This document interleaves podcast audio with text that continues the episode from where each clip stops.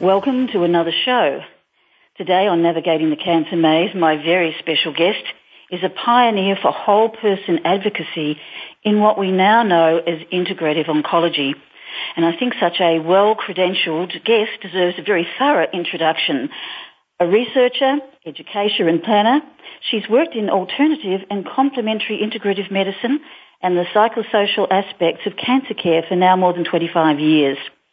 She's president of the International Society for Integrative Oncology and founding editor-in-chief of its journal, the Journal of the Society for Integrative Oncology.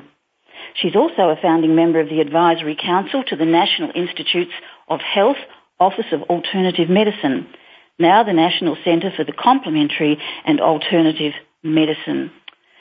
After completing a term on the American Cancer Society National Board of Directors, she is now the ACS Eastern Division board member. She's a member of the ACS, other federal, national and international panels and committees, and now at Memorial Sloan Kettering Cancer Center as the principal investigator of several research studies funded by the National Institutes of Health and also heads one of five NIH-supported botanical research centres. The centre investigates immune modulating botanical supplements their composition, mechanisms of action, and clinical value. And I don't think this guest must have a lot of spare time. Welcome to Navigating the Cancer Maze, Dr. Barrie Cassileth. Thank you so much, Grace. It's a great pleasure to be with you.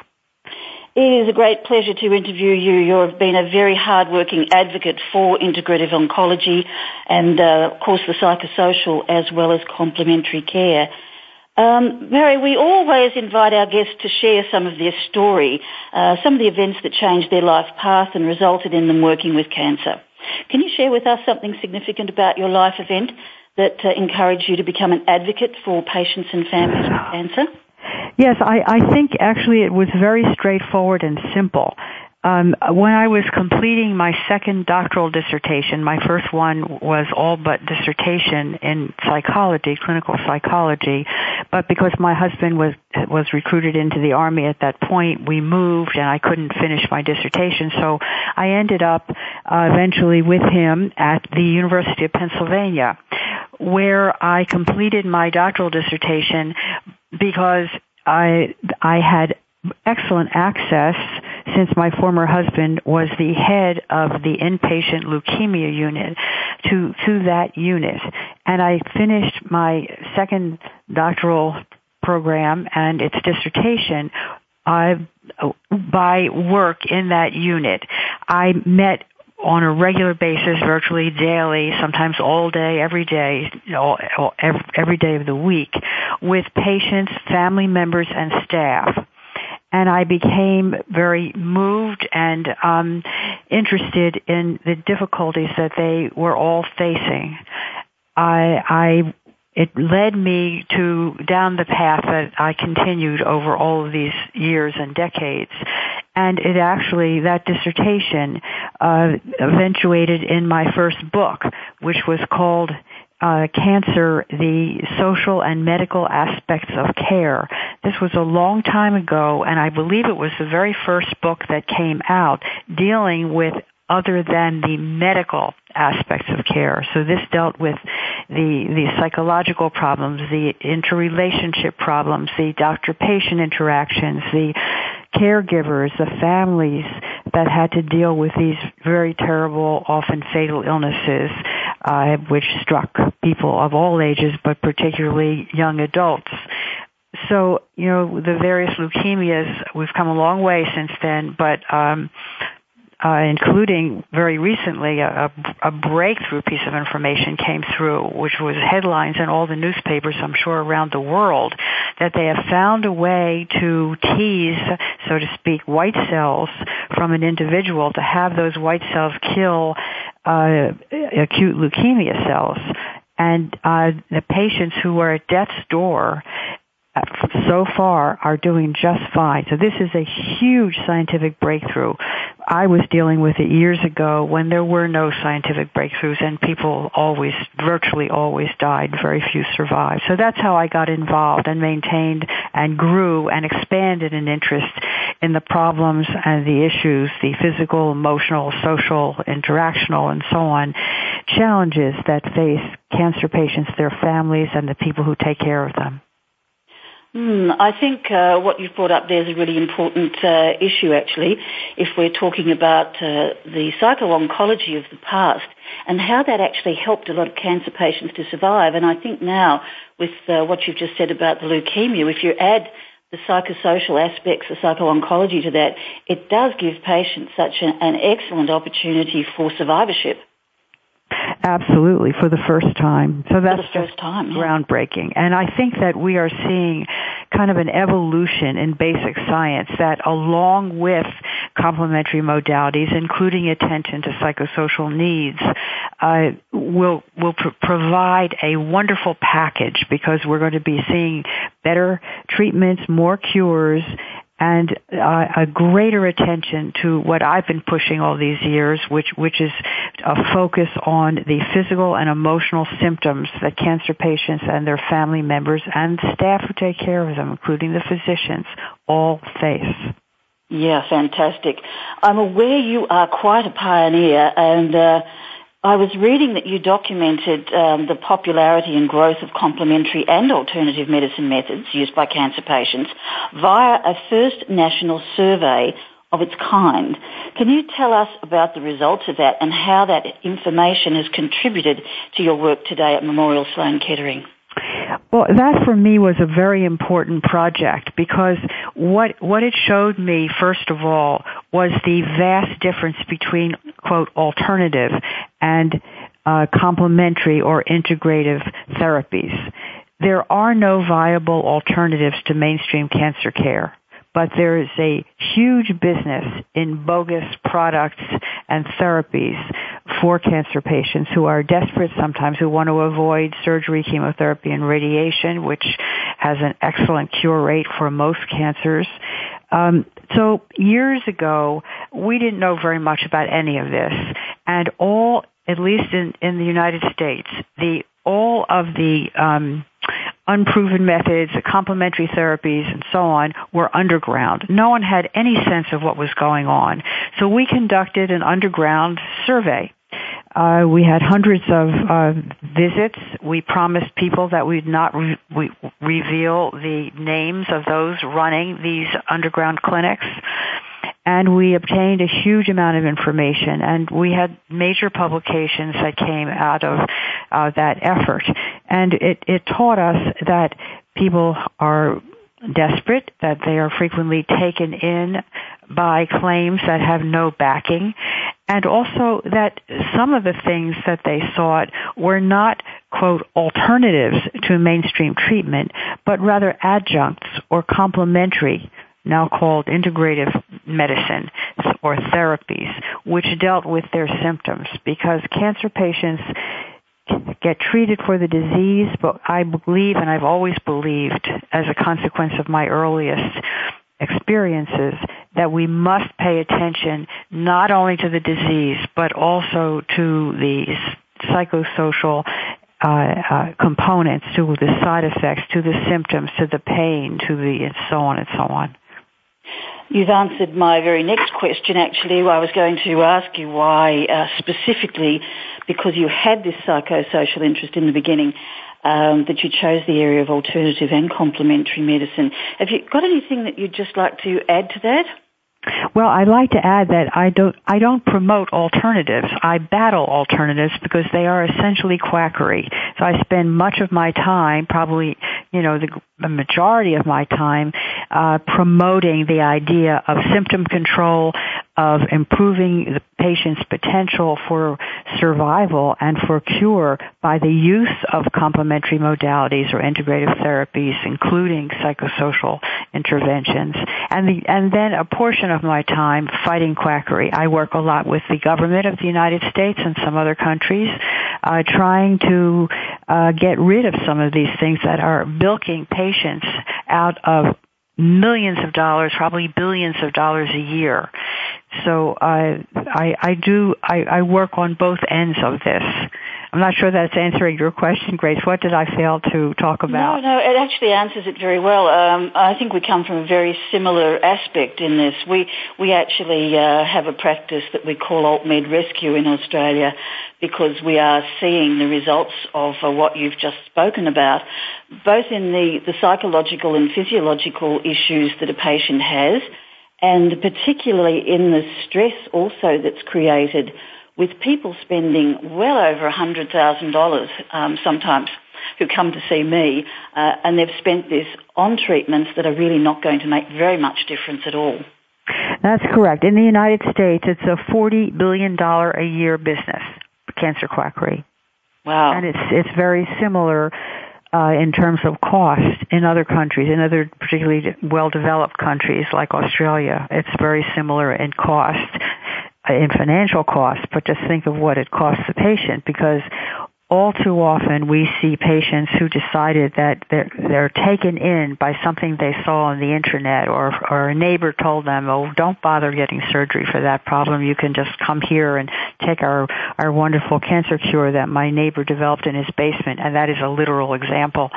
Um, and so patients do that for a while and they realize they're not getting better.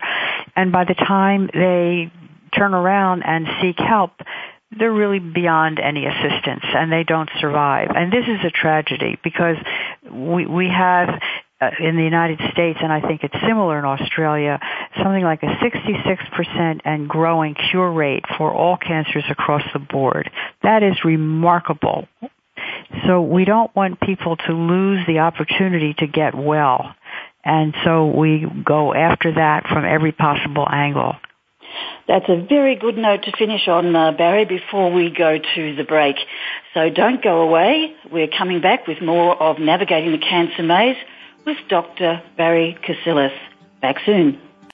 Grace Gawler here, and we're back with Dr. Barrie Cassileth today from Memorial Sloan Kettering, and we're talking about complementary and alternative medicines. Before we go and actually have a look at what some of those um, complementary medicines are, as well as the alternative medicines that are ones best to steer clear of.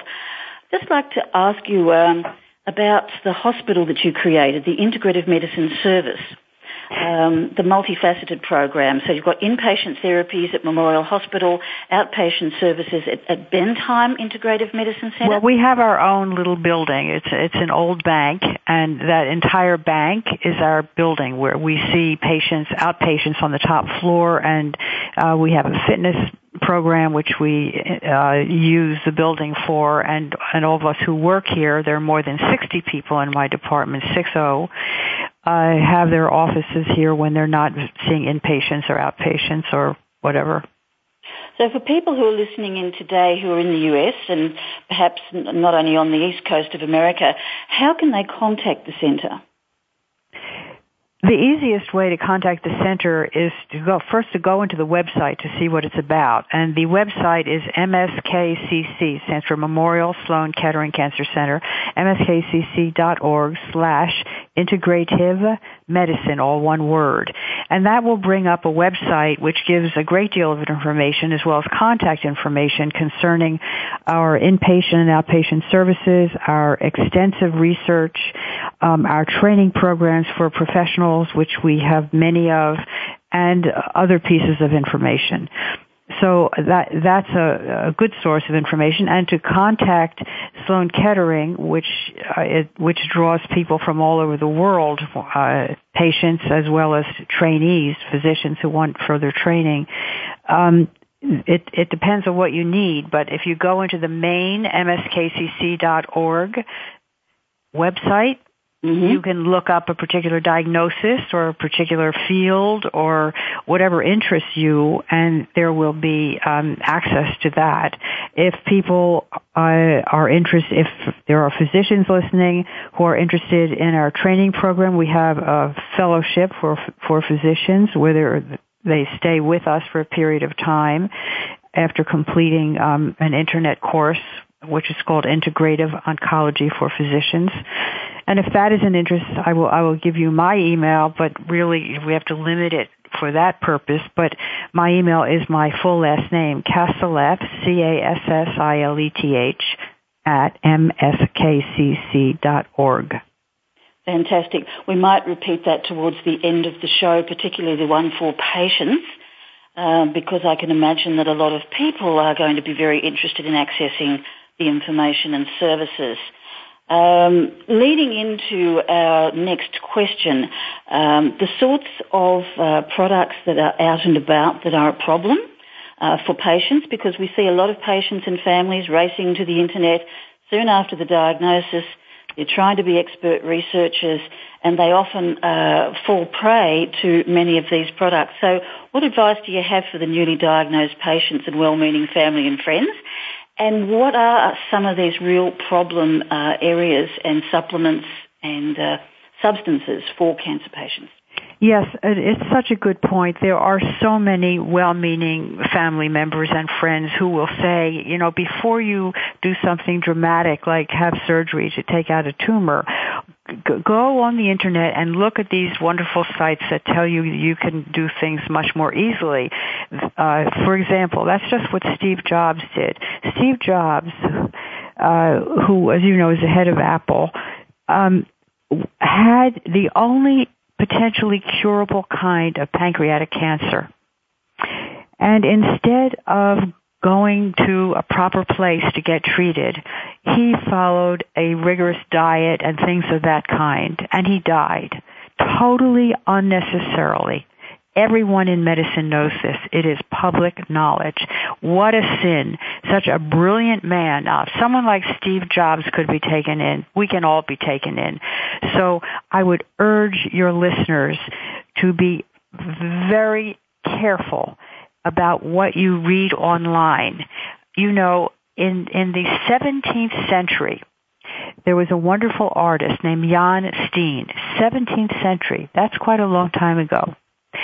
And he painted a picture of something that he called the charlatan or quacksalver.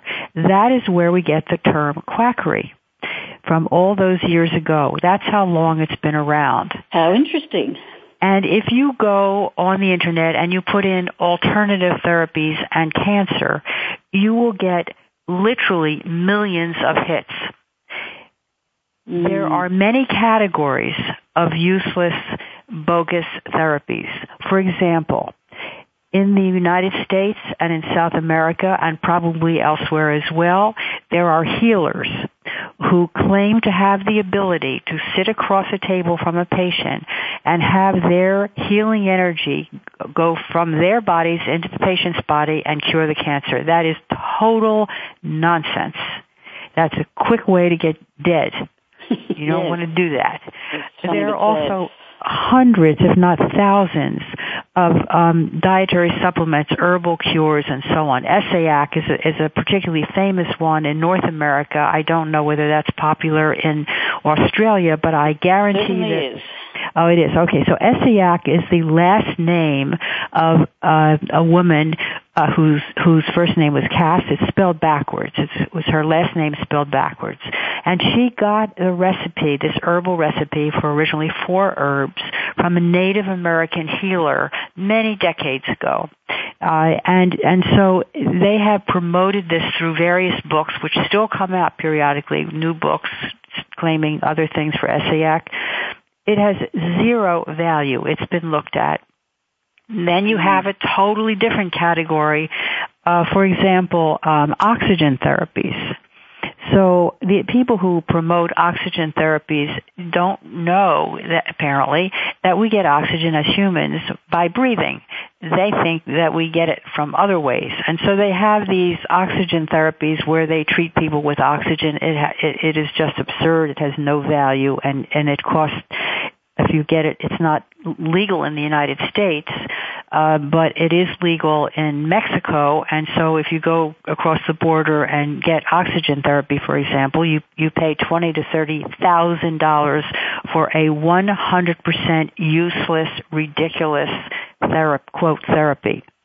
Uh, then there are things like Laetrile, or also called amygdalin, or it's a fake vitamin name that was it was given, vitamin B17.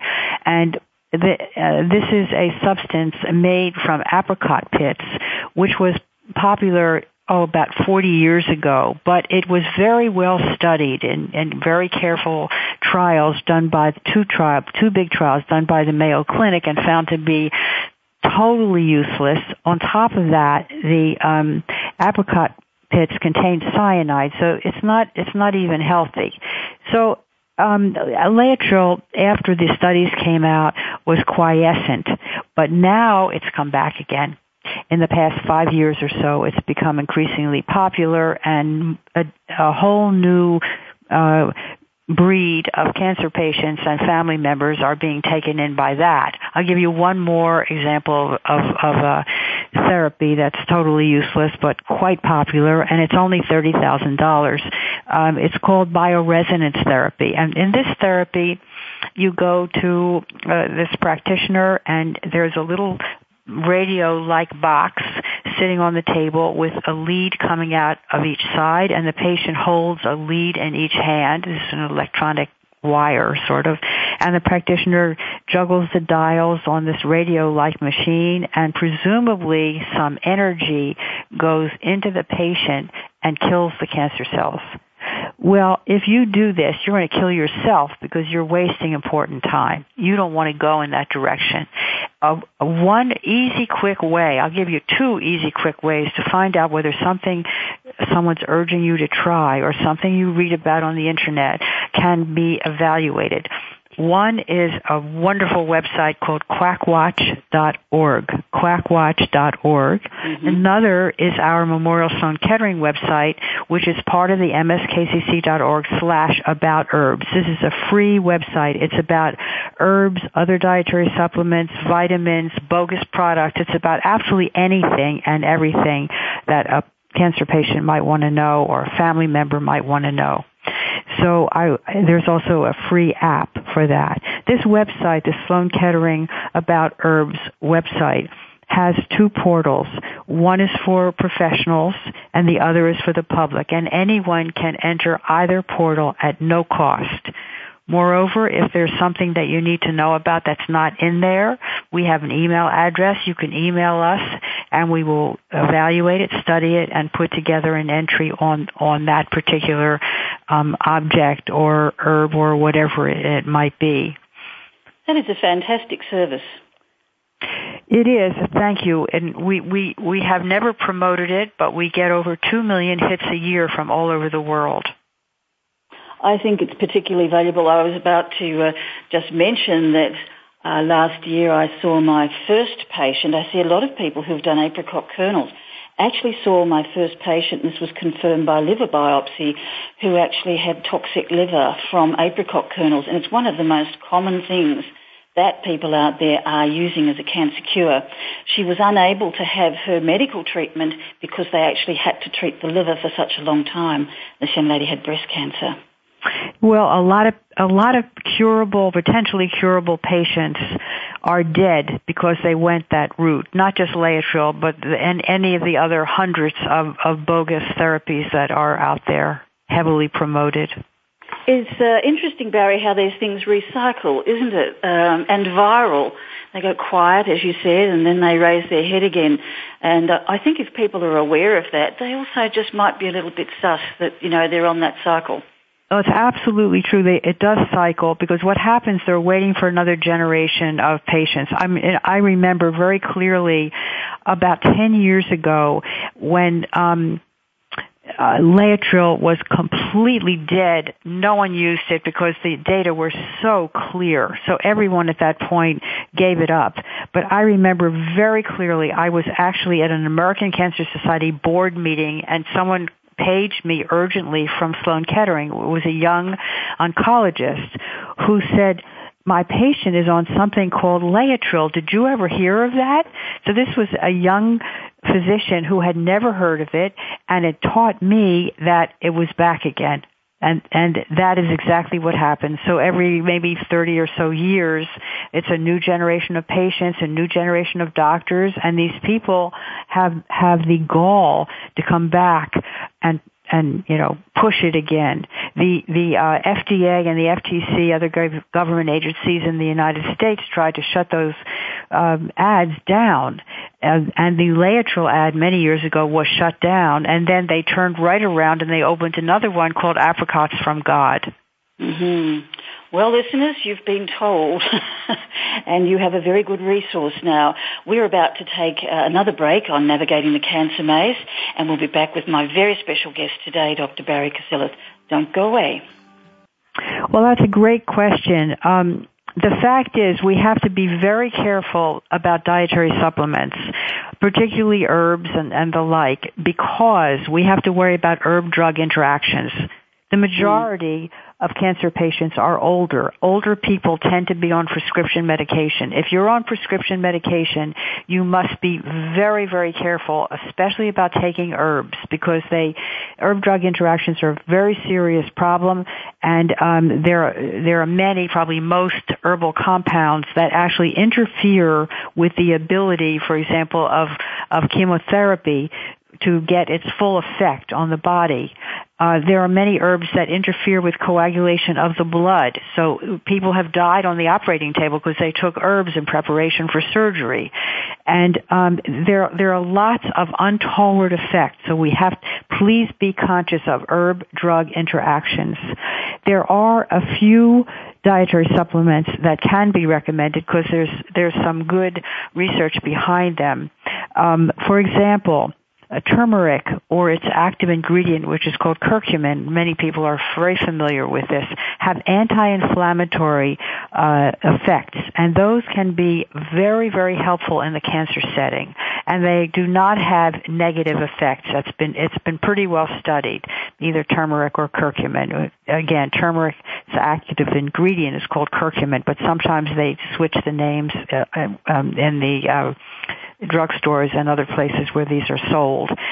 Secondly, um, it doesn't have necessarily a um, an effect on the cancer, but green tea or ECGC, which is the active ingredient in green tea, has important cardiovascular benefits. So you know, people are weakened by cancer treatment and it, and taking some green tea is not a bad idea. Uh, vitamin D, I'm not sure that this holds for Australia, but in most parts of the United States, we don't get enough sun, and vitamin D levels are much too low. So if you are concerned about this, you should have your vitamin D levels tested. vitamin G uh, vitamin D gel tabs are safe and they may be very helpful, especially for people who live in areas of the world where they don't get sun every day. And then finally, uh, something that we've been studying now for many years, which which I can tell you about, and that is medicinal mushroom extracts. These are not herbs.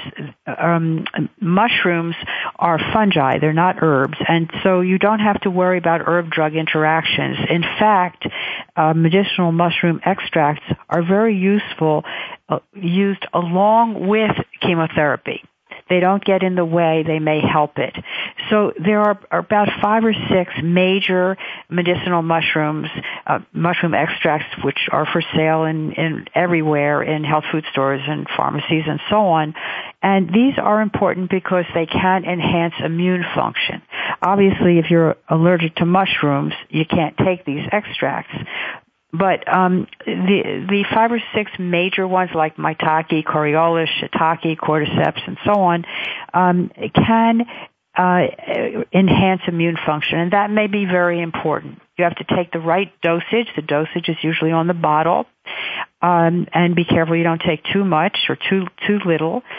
Uh, so that's that's something very good to just keep in the back of your your heads for everyone. It, it's uh, it can be useful for people who are who are healthy as well as people who are trying to battle something like cancer.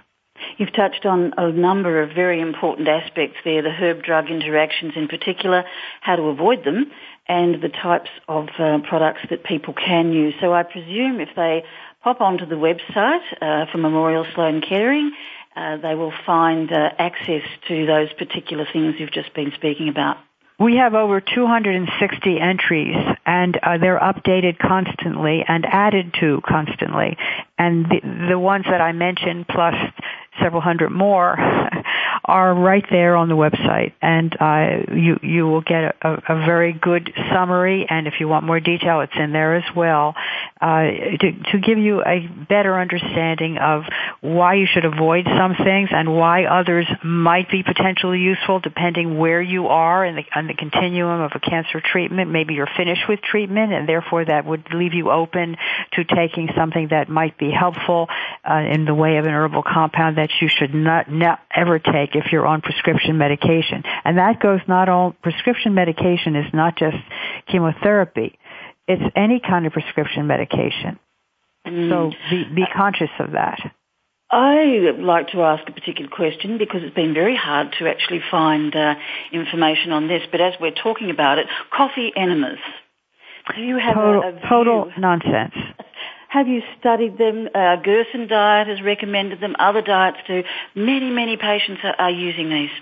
Okay, this is another perfect example of something that was popular 40 years ago, very well studied, found to be ridiculous and indeed harmful in many ways, and it disappeared. And now it's back again. Yeah, it's back with a vengeance. yeah. That's totally useless. It's dangerous. It will not help. It can only hurt. Don't mm. do it. Thank you for that. Um, Chinese traditional medicines and Ayurvedic medicines, they're really popular now in our Caucasian society. Have you studied those medicines in relation to cancer treatments as well? Um, and are there side effects, as you've just been talking about, with the, with the other dangers of perhaps the more Western style of herbs? Well, there, there is a danger with anything you take in your mouth. So if it's an herb, whether it's an ancient herb from China or whether it's a modern herb or whether it's something that somebody just invented, it's not a good idea unless you check it out and find out that it's it's indeed safe. We have a very heavy emphasis on traditional Chinese medicine, but not necessarily the herbs, although we have looked at some. We have found, in fact, that the most uh, useful um, uh, product that you take by mouth was the medicinal mushroom extracts. And in the past, say, nine years, we have done many studies and worked very hard to find the proper dosage and to see how it could be effective or where it might be problematic. So we have found that is a better approach for us. We found that if you if you go to the side of herbs and herbal compounds, you run into too many problems. They're they're not produced at a high enough uh, level so that they're not always pure, and they most importantly can interfere with prescription medication. So when it when it comes to that area of uh, traditional Chinese medicine or Ayurvedic medicine or any of the world's traditional medicines. Um, we prefer to focus on things other than what you put in your mouth. So, for example, we have a, a, a very strong acupuncture research program, and we have published many papers on the value of acupuncture. It doesn't work for everything in the world, but it it uh, treats xerostomia, for example, which is extreme dry mouth that people with head and neck cancer experience because their salivary glands are destroyed by the treatment for the cancer. And actually, uh, when people don't have the ability, because their salivary glands are destroyed, when they don't have the ability to swallow or speak, it makes them social recluses. It's a miserable life.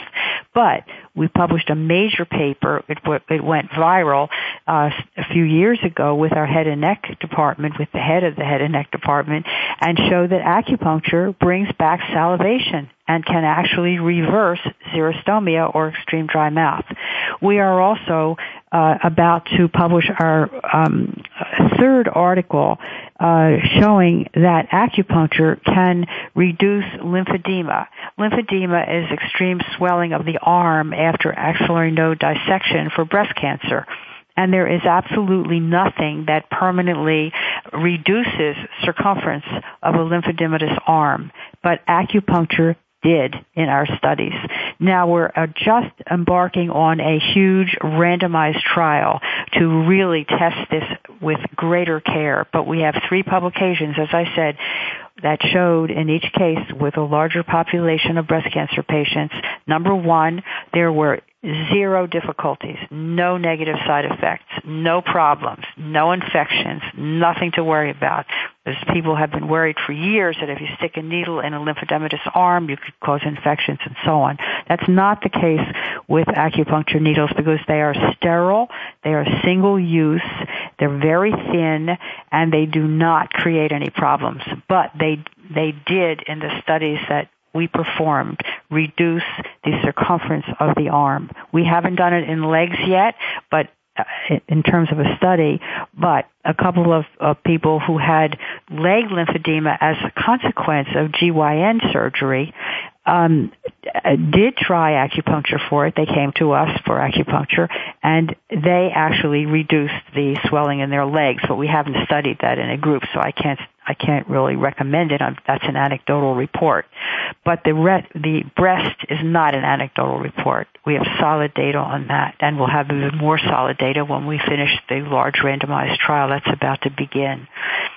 So um, ac- acupuncture is very helpful for pediatrics, for uh, all kinds of problems, for stress, for uh, nausea. Uh, you know, there there there are many symptoms that cancer patients experience uh, during treatment and after treatment that acupuncture can help with. So that's that is our favorite part of uh, TCM, traditional Chinese medicine. I think you've just made many of my clients very happy with lymphedema, with head and neck cancer. Um, that's very, very useful information because they have been actually warned off by their practitioners from doing acupuncture. Um, we're going to have to go to another break, our last break on navigating the cancer maze today. We'll be back very shortly and we'll be back speaking with Dr. Barrie Cassileth on more interesting things in the world of complementary therapies. Don't go away. Hi, Grace Gawler here. We're back with our last segment of Navigating the Cancer Maze. I'm going to move straight into this question. I don't want to run short of time today with uh, Dr. Barrie Cassileth. Um, can you tell us, based on your experience and research, about the other kinds of complementary therapies? You touched into it with acupuncture before we went to the break. What other complementary therapies uh, are proven to actually help people affected by cancer? Okay, well let me just give you a list and then talk about a few specifically. So the rest of the of the list is massage therapy, mind body therapies, music therapy, fitness, diet and nutrition, and plus acupuncture. That is the totality of what we look at in terms of integrative modalities that we study and that we use. So let me talk just a little bit about two of them. Briefly about mind body therapies to start. I very strongly believe that we should give patients tools with which they can help themselves. So we do have um, therapists who are just superb, who see inpatients and outpatients and work with them uh, with meditation, with a deeper form of meditation called self-hypnosis and so on. But we also have a free um, podcast or webcast. I am not sure the difference actually, but on the Memorial Sloan Kettering website, you can easily find either a podcast or web- webcast on um, self hypnosis, and you can use that and learn it. And then use it as a tool whenever you can't fall asleep or you're under great stress or you're waiting for surgery or you're waiting for an important test result. You can just take that out and put yourself in a very calm state by by simple simply learning this and applying it. So I think that's extremely valuable. Um, I'll skip over everything else and go to fitness because I think that this is probably, in a way, the most important thing that we can offer. And the reason for that is it is the one complementary or integrative modality that actually has a survival benefit. There is no question about it. The research has shown very clearly for breast patients, for colorectal cancer patients, probably for prostate pa- patients as well, and probably for other cancer patients, that if you engage in physical activity, you have up to a 61% better chance of survival. That's extraordinary. Mm. That's better than most chemotherapeutic agents. so why not do it? You have to do it properly though. Uh, the general um, recommendation in the United States and in uh, all of North America, which you probably have something very similar in Australia, is walk briskly 20 minutes a day, five days a week.